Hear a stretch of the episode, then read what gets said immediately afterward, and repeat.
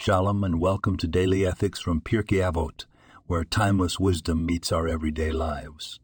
Today, let's reflect on the teaching from Pirkei Avot 2.5, where Hillel says, Do not judge your fellow until you have stood in his place. What a profound reminder of the importance of empathy and understanding in our daily interactions. So often we may be quick to form opinions about others, their decisions, or their circumstances without truly considering the journey they've walked. Imagine walking down the street.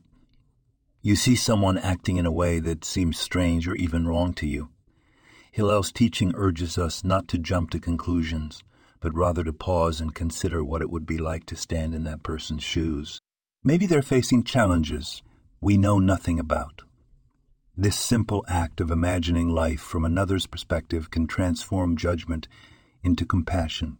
In a world where we're often encouraged to react swiftly, Hillel's words ring, especially true.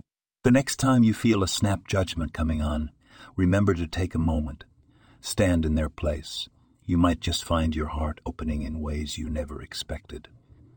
Until next time, let's carry this teaching with us, striving to cultivate a more empathetic and understanding world.